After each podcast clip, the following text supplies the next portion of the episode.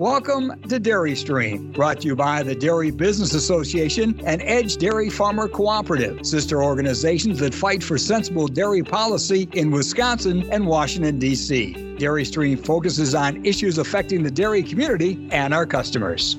Hi, I'm your host, Mike Austin.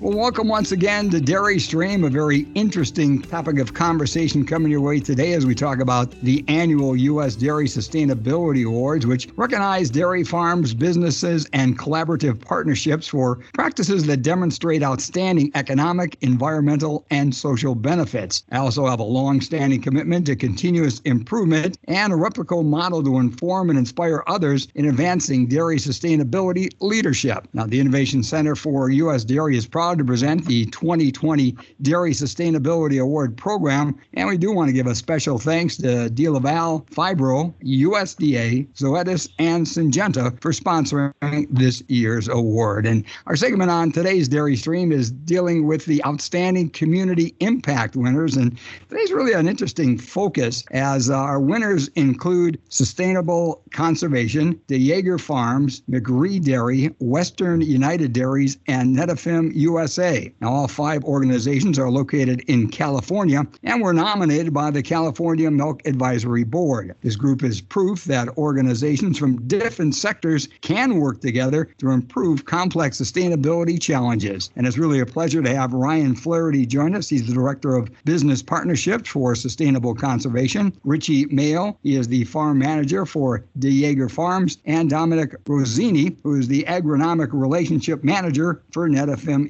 USA. And Ryan, I'd like to start with you. If you can give us kind of some background on how this partnership really started and why. Sure, and thanks for having us on the show. The partnership started about seven years ago. Sustainable Conservation was working with Nate Ray, one of Richie's colleagues at DeJager Farms, on a different project. And, and at the time, California was smack in the middle of a six year drought, and Nate was concerned about their future water supply. So he was working with Netafim to switch their silage corn from flood to conventional drip irrigation. But with the conventional drip, that meant increased fertilizer costs and a missed opportunity to not use their readily available manure nutrients. So Nate reached out to us with what seemed like a, a crazy idea at the time of running lagoon water through drip tape. But we knew that if we could make it work, this flush dairies would finally have a solution to improve their water and nutrient use efficiency. And Nate had also reached out to Netafim, floated the idea by them, and, and they were on board. Uh, they saw a new opportunity to support their customers and, and their own vision of growing more with less. And then after a few years building and refining the system, we were awarded an NRCS Conservation Innovation Grant. And that allowed us to bring in Western United Dairies, McRee Dairy, and others to demonstrate the system's result. And that's how the award winning partnership was found. And I'll, I'll just say seven years might seem like a long time, but if you really think about it, to move from concept to functioning system to demonstrated result on multiple dairies over multiple years, that's really a lot of work in a short period of time. And that's definitely thanks to all of our partners and great support from NRCS. And we certainly could not have done this without the funding from NRCS through the Conservation Innovation Grant, as well as support from others, including General Mills and Nestle USA, among others. Now, also with us is Richie Mayo. He's the farm manager for DeJager Farms. And Richie, flood irrigation is certainly more popular in the western part of the U.S., and many farmers in the Midwest really don't use it. So, can you briefly tell us about the flood irrigation method that your operation uses? Absolutely, yeah. Our uh, our farm uses a flood type system that we put up um, levees or borders where we have leveled flat land to slope and drain. And the irrigation generally is started with pumps, or sometimes we'll use gravity gates with the surface water. And in that way, we're able to start and stop controlled irrigation. And um, it's generally on the flat valley type floor where we can control irrigation and slope to drain.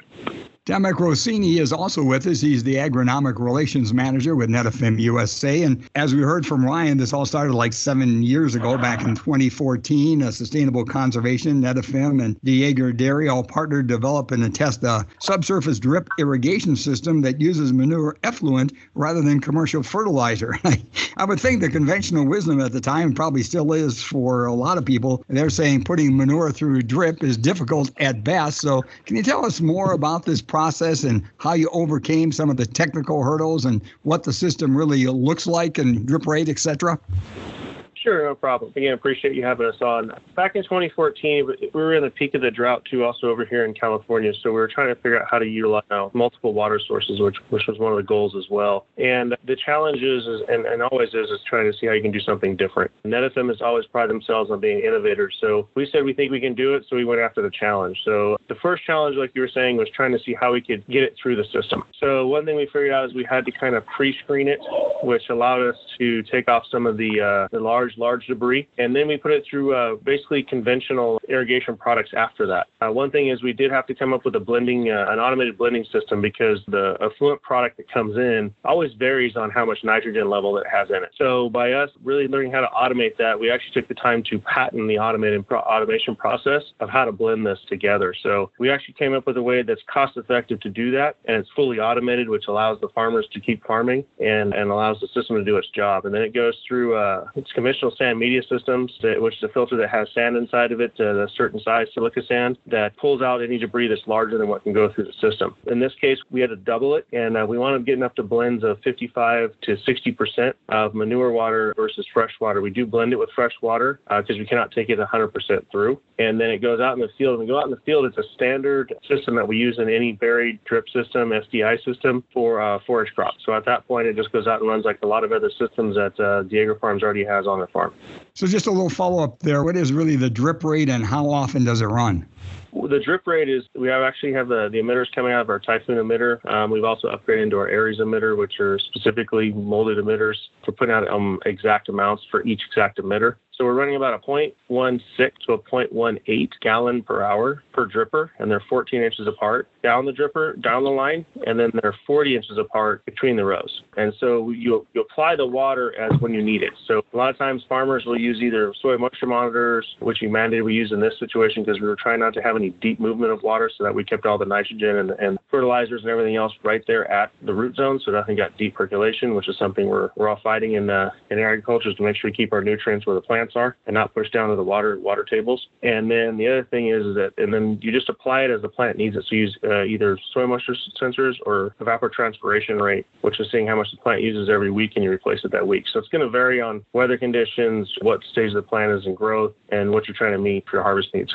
Well, thanks, Dominic. Uh, Richie, I just want to get back to you. What benefits have you seen with the crops using the drip irrigation versus your standard manure application blended with irrigation water?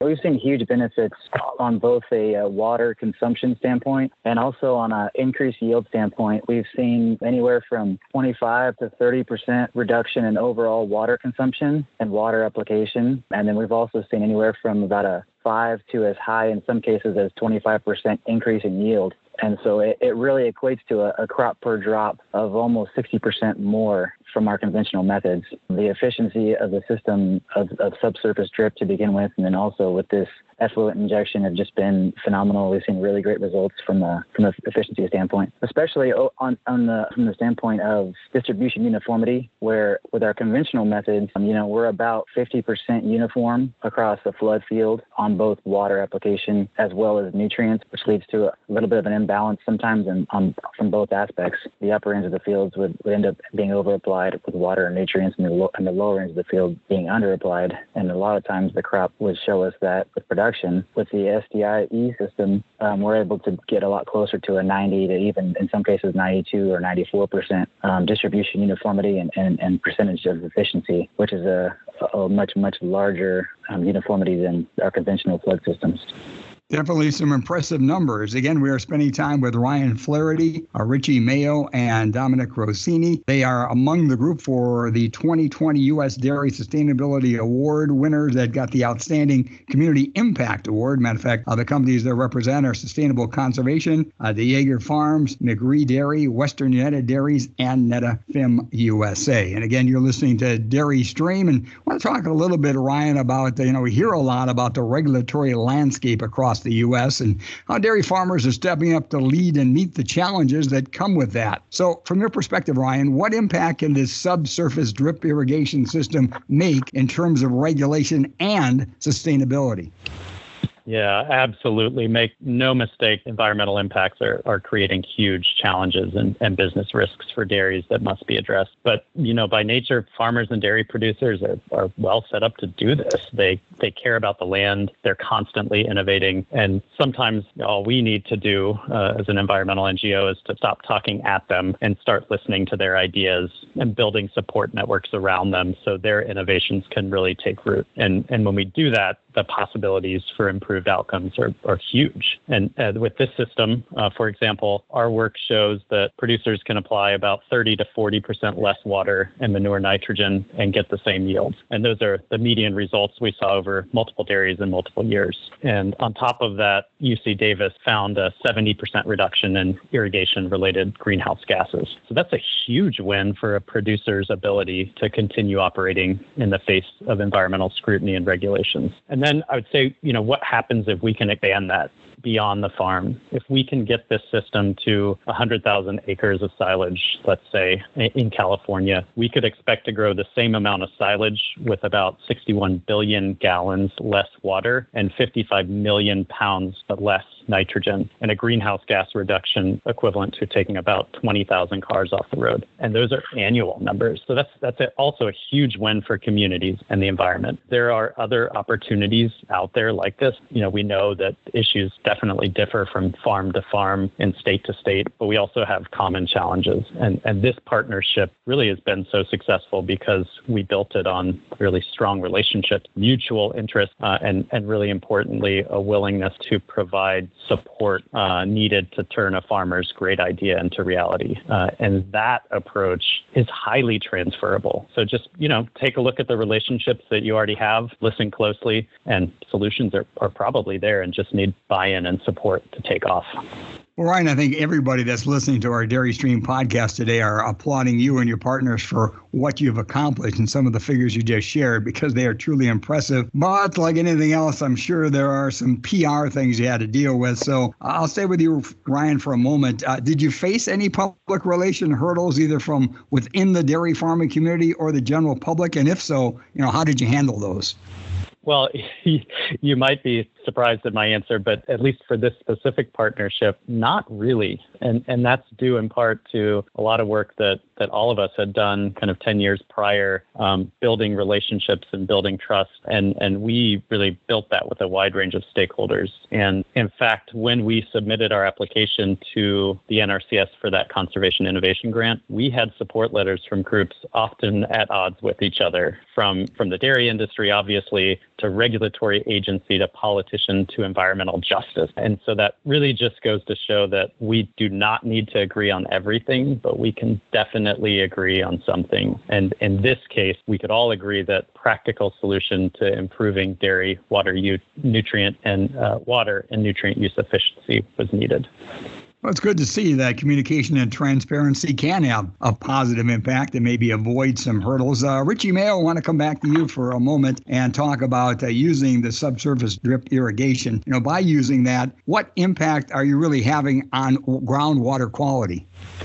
Well, I just want to echo kind of what Ryan um, has already mentioned about just the, the ways in which we're able to apply our lagoon water in a much more uniform and a much more efficient way, keeping the inorganic compounds that the plant naturally wants to take up during the growing process, keeping those compounds up in the root zone where they belong, and uh, with those nutrients also not over applying the water that's going to allow those nutrients to potentially be lost past the root zone and potentially have long-term damage to water quality and things of that nature so really it, it has a huge impact potential impact and benefit for water quality especially when you are able to much much more closely match the plant's timing of uptake of nutrients with the application of those nutrients so that you don't miss the target and uh, allow those nutrients to go past the root zone. And especially when it, when compared to current methods, um, current methods are in general a much less controlled and almost in every instance, definitely non-uniform to say the least. So it, it, has the potential of having a really large impact locally and specifically also for dairies that may have a slight disadvantage by landlocked landlockedness. Maybe they don't have as much access to a large amount of land and it really allows them to match that uptake curve of nutrients with, with their water applications as well.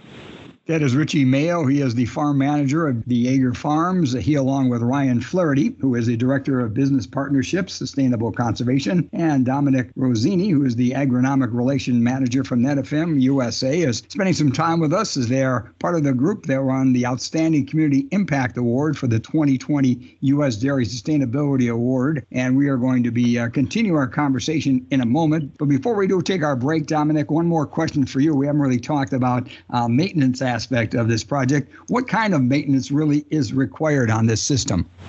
That's one of the great things about this is that it's not a huge maintenance t- uh, time taker like people would assume with running dairy effluent water through. Um, and there's a lot of major things for that. One is just the components and how and two is the fact that it's an automated system. Um, and, and it is controlled by, by Richie or whichever partner is in their farm. So uh, what you really need to do is that we do run uh, the system like you should run most, most any systems when you're injecting any sort of fertilizer. The automation system allows it to turn off the manure side pump about an hour and a half before you shut off any water, which allows you to flush the complete system out with fresh water before you shut it down from anywhere from a day or an hour, or if you're going to shut for a week, just to make sure that you get all that type of fertilizer, which in this case would be the dairy effluent, out of the system. Um, which are common practices we use with any fertilizer and or chemical injection. And then when it comes to dairy effluent, what is pretty unique on this is about once a month we do inject uh, something in through the filters, uh, and that way, uh, and we use an organic matter, an organic type fertilizer, you know, hydrogen peroxide, basically based chemical that can come through the filters and break up any sort of binding units or something that's not allowing the solid matter to get out of there. That way you can back flush it back into the, so being an organic certified chemical enough environment not hurt to put some material back into it before spreading it else. Uh, then out on the line, about again about once a month there'll be there'll be a, a, line cleaner that goes out through there, and every one of our producers chose a different line cleaner, something that they like to use, and that was not an issue either. They all cleaned out the system perfectly fine. The one thing you need to watch there is you don't want it to run too long that it pushes way away from the drip line when it goes out. Because when you are using line cleaners, sometimes they'll, they'll interfere with the microbials and other stuff that you have already injected into the soil that are breaking down certain stuff so it becomes useful nitrogen or materials that the plant can uptake. So you want to make sure when you're when you do your line cleaners, you're not running big long sets with it. You do a, a kind of a clean out set, let it sit, and then go from there. But again, because it's fully automated, we can we can go ahead and run that system whenever you want. Um, it allows the managers to do things from a distance. If they get an alert saying that the system's back flushing too often or something's going on, they can go ahead and change that stuff on the fly. You know, even if they're two, three hundred, a thousand miles away from their system, they can go ahead and do that that that that automation through their telephone or, or through a computer, which allows the system to uh, to change, which keeps you very efficient and the system running at high peak maintenance, and so there's no no problems there. Well, thank you all, gentlemen, for your insights as we give our conversation going on the Outstanding Community Impact Award winners, which were Sustainable Conservation, Yeager Farms, McRee Dairy, Western United Dairies, and Netafim USA. We will continue our conversation talking about what future goals do these gentlemen see for the next five to 10 years for their partnership. That will be coming up right here on Dairy Stream. And we'll be right back with our Dairy Stream podcast after we hear from our sponsor. Innovation Center for U.S. Dairy is a forum that brings together the dairy community to advance a shared, socially responsible platform through a framework of shared best practices and accountability. Initiated in 2008 by farmers through the Dairy Checkoff, the U.S. dairy community collaborates on efforts that are important to the industry and dairy's valued customer, such as animal care, food safety, nutrition and health, the environment, and community contributions. This work is reflected in the U.S. Dairy Stewardship Commitment, the industry industry's pledge to demonstrate its collective commitment to provide the world responsibly produced dairy foods that nourish people, strengthen communities, and foster a sustainable future. The Innovation Center is committed to continuous improvement from farm to table, striving to ensure a socially responsible and economically viable dairy community. Visit usdairy.com for more information about the work of the Innovation Center for U.S. Dairy. Well, welcome back to Dairy Stream. I'm your host, Mike Austin. Dairy Stream is brought to you by the Dairy Business Association and Edge Dairy Farmer Cooperative. And today we're putting a light on a group of outstanding partners that are recipients of the 2020 U.S. Dairy Sustainability Award when it comes to outstanding community impact. We have Sustainable Conservation, DeJager Farms, McRee Dairy, Western United Dairies, and Netafim USA. Uh, they are being represented today by Ryan Flaherty, who is the Director of Business Partnerships for Sustainable Conservation. Richie Mayo is the farm manager at DeJager Farms, and Dominic Rosini, who is the Agronomic relations Manager for Netafim USA. And we've been talking about the project that won them the award. And I'd like to go back to uh, you, Richie. And before the break, I talked a little bit about future goals. So can you tell us from your perspective and that of the uh, organization, you know, what do you see for the next five to 10 years for your partnership?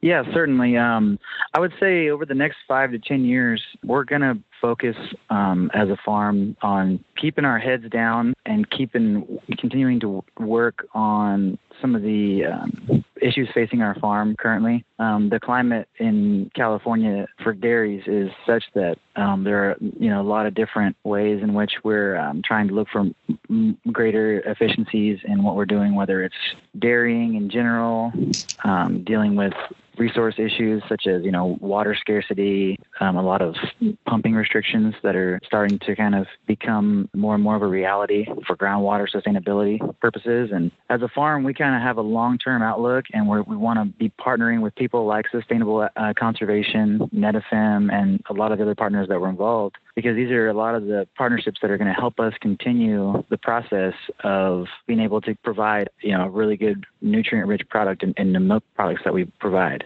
And um, I think on just specific things that we're we're focusing on is really increasing the efficiency of water use and um, continuing to employ our low flow irrigation technologies and um, getting much more efficient with our water use on the consumption standpoint. Also, a lot of that has ramifications on the dairy as well with milk production, feed quality, and um, I would say over the next five to ten years, we're really just going to kind of continue to focus on the environmental impact that we can, what we can control, and where we can find new areas to help, and where we can find um, new technologies and, and develop some things on farm to make a difference, and um, just continue to, do, to, to seek that out.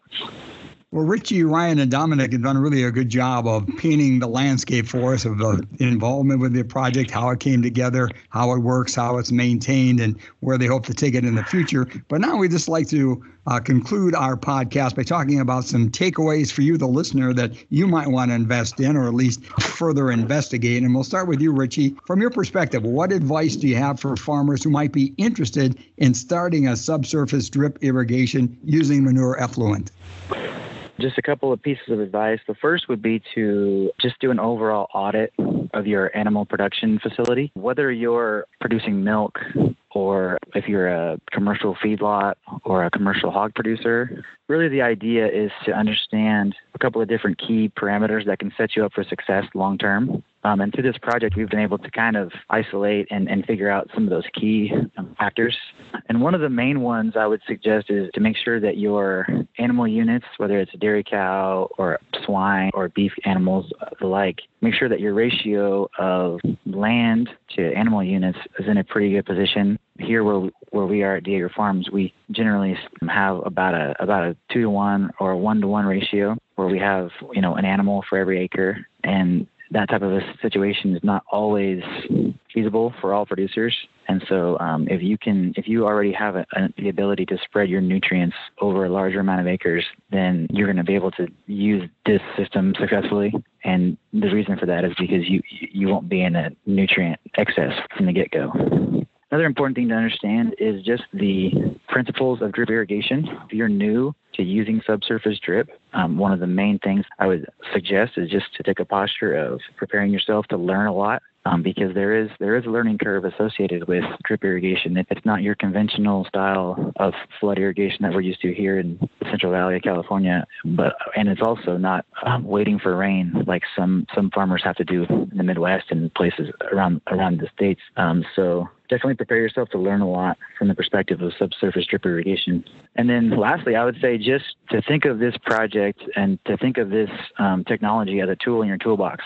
Farming has its has a way of humbling us all, and there's a lot of times we get into the perspective as farmers that hey if this technology really works like i think it is it's going to be a silver bullet. It's going to change my entire farm as i know it and it's going to fix all my problems. And i would argue that to just understand that it is a tool in your toolbox and that it is exceptionally useful and it is a learning curve and that just to prepare to learn a lot That was Richie Mayo. He's the farm manager from DeJager Farms. And also with us today is Ryan Flaherty. He's the director of business partnerships for sustainable conservation. And Ryan, want to talk a little bit about obviously the economic commitment here because I would assume starting manure drip irrigation can be a big investment. And I think earlier in our conversation, you talked about some cost sharing programs or grants. Uh, what really is available to a producer?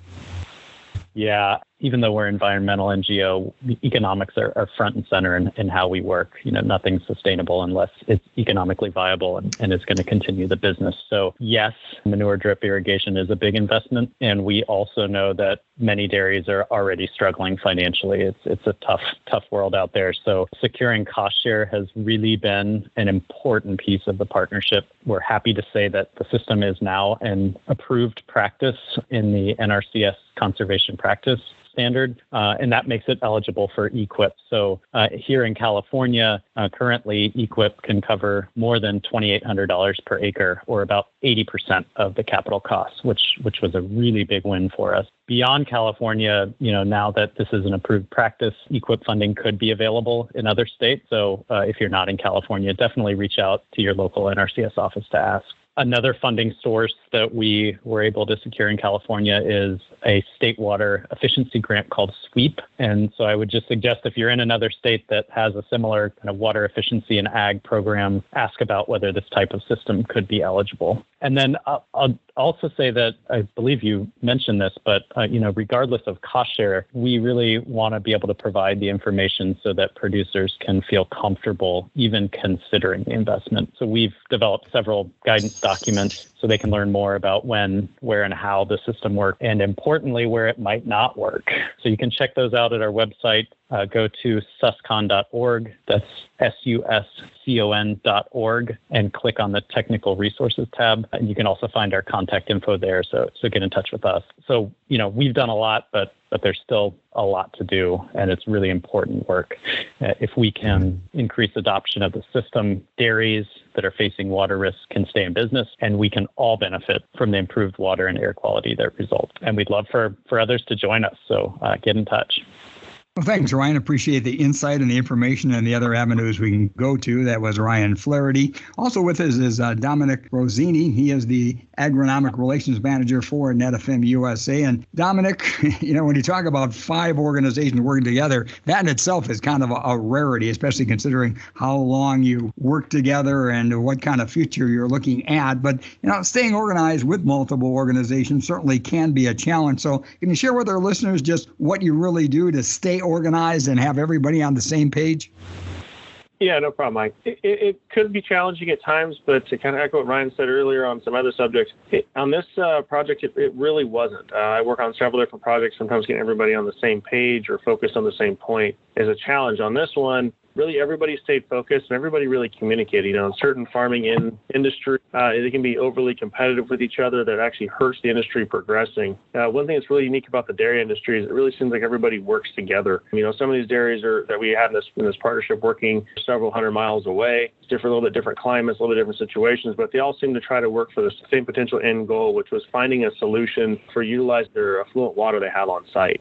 So, I mean, in that aspect, it really was everybody was open communicating, really talked, really would come together anytime we needed to, and and that was wonderful. Uh, we did actually uh, between us and Suscon and a couple other partners, we would have a, a bi-monthly phone call to make sure we just all got on the same page and, and we're really focused on bringing what we could to the table in each one of our individual strengths and then cross over when we needed to. So that, that's been a really big part. I mean, like Brian was talking earlier about their website, we, we obviously have one at netafimusa.com that has a dedicated area that's just only for this project and, and for how to really go forward with implementing this on any one of your farms. Kind of nicknamed it the SDI-E for effluent. And then we have links between us and Suscon so we can go back and forth between each other to really complement how to, how to move forward with really mass adoption of this. Like Ryan said before, the end goal is really making something that's positive for farming in the state of California, as well as positive for farming across the United States. And then finding a solution for problems and then mass adoption so we can go forward with, with growing more with less, which I know is a real Netafim theme, but in this case, it really does work. Utilizing less water, less fertilizer, uh, less impact to the environment, but also increasing production increasing water use efficiency and uh, and increasing uh, the goodness for who we're trying to feed. Um, in this case, it's a lot of the cow because it's forage crops, but that in turn uh, helps the environment and helps people with uh, dairy products that are made. They are the 2020 U.S. Dairy Sustainability Award winners when it comes to outstanding community impact. We have represented Sustainable Conservation, DeJager Farms, McRee Dairy, Western United Dairies, and Netafim USA. And we appreciate our guests today as they gave us some great insight, kind of recreated the entire process, and also gave us some opportunities and things to think about that we might want to adapt on our own operation. And again, it's all about sustainability. So, Richie, I'm going to close close with you. When we talk about your sustainability message, what would it be? What do you want to leave with U.S. farmers that are listening to this podcast? here at DeJager Farms, we want to just emphasize the fact that we're positioned here in, in, the dairy industry as a family farm, tasked with the really important duty to provide a nutrient rich supply of dairy products. And we find that in one of the more pressing matters going forward in this industry is to continue to focus on closed loop, sustainable production methods that we can continue to do that work for generations, just like people before us have done in similar ways. And um, we really just kind of want to focus on sustainability going forward as different issues arise. We want to be coming together with partnerships like the ones that we've been able to complete here with this project and be able to get put our heads together, get in the same room, and, and come up with solutions that have long-term benefits for the common good of, of everyone involved. That includes industry, consumers, and the environment as well. We all benefit when we're more sustainable, and this is a prime example. The winners of the Outstanding Community Impact Award from the U.S. Dairy Sustainability Award Program for 2020. They are Sustainable Conservation, DeJager Farms, McRee Dairy, Western United Dairies and Netafim USA. Our guests today have been Richie Mayo, uh, the farm manager for DeJager Farms, also Ryan Flaherty, the director of business partnerships for sustainable conservation, and Dominic Rosini. He's the agronomic relations manager for Netafim USA. Again, we want to thank the Innovation Center for U.S. Dairy, who presents the 2020 Dairy Sustainability Award Program. And we want to thank their sponsors, DeLaval, Phibro, USDA, Zoetis, and Syngenta. I want to thank you for listening. I want to again thank Joanna Guza for the great job she does of producing Dairy Stream. And again, I want to remind you if you want to know what's happening on the dairy front, some insights on the entrepreneurs, innovators, and producers that are involved in this great industry we call dairy, please join us next time on Dairy Stream. The Dairy Business Association and Edge Dairy Farmer Cooperative would like to thank you for listening to Dairy Stream. If you enjoyed listening to our podcast, please subscribe and rate Dairy Stream. We value your feedback. And if there's something you'd like to hear, just email us podcast at dairyforward.com.